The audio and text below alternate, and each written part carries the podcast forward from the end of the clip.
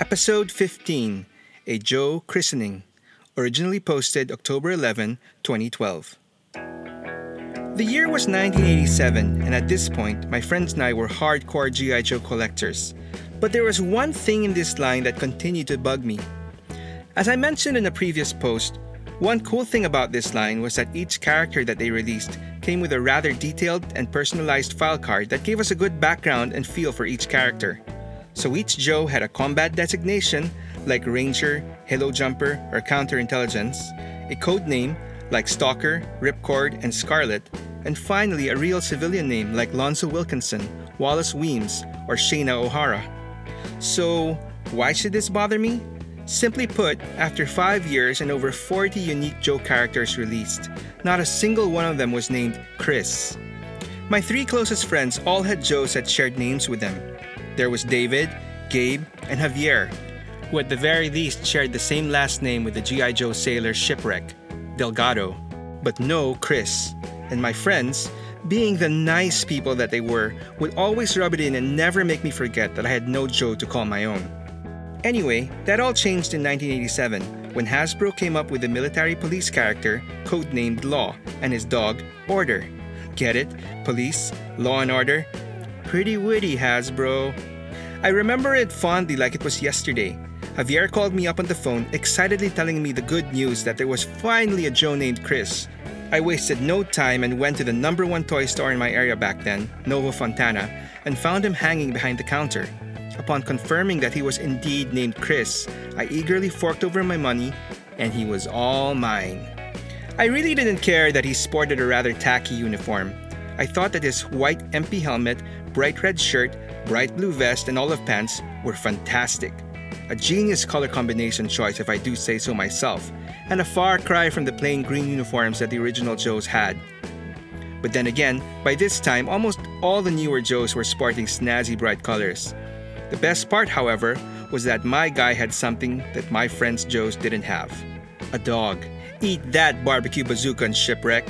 So there he was military police Law, real name Christopher Lavigne, who I later found out when he made his animated debut in the G.I. Joe movie, sounded sort of like Cheech Marin from Cheech and Chong fame. Now, how cool is that? Another interesting bit of Law trivia was that his action figure's face was actually based on a real person, Kirk Bozigian. He may not sound familiar, but he was actually one of the most influential contributors to the Real American Hero line way back in 1982 all the way up to 1994, the last year those toys were on the shelves.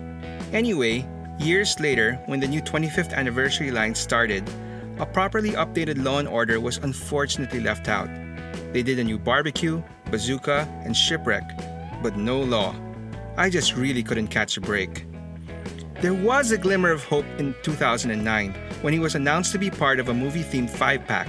Unfortunately, this turned out to be a lazy attempt on the part of Hasbro, as the 5 pack consisted of a bunch of similarly uniformed Joes sporting the same generic desert camo. The only real indicator that this guy was supposed to be Law was that he came with a dog. This was definitely not gonna cut it for me, so I decided to take things into my own hands and make my own updated version of Law. This was my very first attempt at a custom made G.I. Joe figure, and I thought I did a fairly decent job if I do say so myself. But ultimately, it was still lacking. Fortunately, though, I didn't have to wait long before Hasbro finally gave me what I was waiting for an official, modern take on Law and Order as part of the 30th anniversary Renegades toy line. And while this wasn't exactly the classic Law and Order, what we did get was arguably a better version. Gone was the tacky colored uniform, replaced with a more realistically dark blue ensemble. And like most of the other figures released at this time, he was given a whole slew of accessories removable vest, knee pads, and helmet with face shield, as well as a number of weapons a couple pistols, with one even featuring a detachable suppressor, a shotgun, and assault rifle. And if that wasn't enough, he also had a tonfa and handcuffs to boot. And even his trusty partner order came with a protective vest. This was all any fan of Law & Order could really ask for in a modern update, and if this was the last version we would ever have gotten, I would have been more than content. But as it turns out, it wouldn't be the last. So what other version could top this one? Well, I got my answer in 2016. By this time, Hasbro had stopped making G.I. Joes for retail, but thanks to the G.I. Joe Collectors Club, the Joe line wasn't completely dead. For those willing to spend a little more and make an annual monetary commitment, the club offered a figure subscription service where they released new Joes every year to help fill in any gaps left by Hasbro in our collections. Gaps like a classic red and blue deco of Law and Order. Yup, thanks to the Collectors Club, I finally got what I was waiting for for almost 30 years.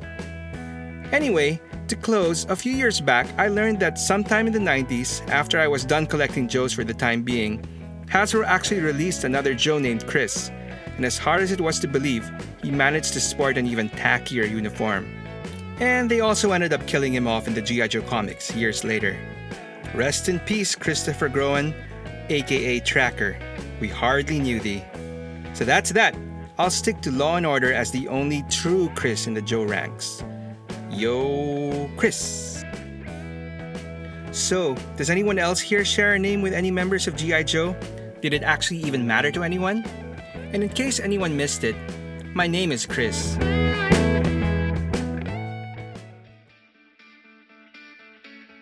Thanks for checking out Stories from the Toy Shelf Redux. For more stories, please like and subscribe to this channel. Click on the notification bell for updates or visit my website at storiesfromthetoyshelf.com and follow me on Facebook, Instagram, and Twitter. Until the next one,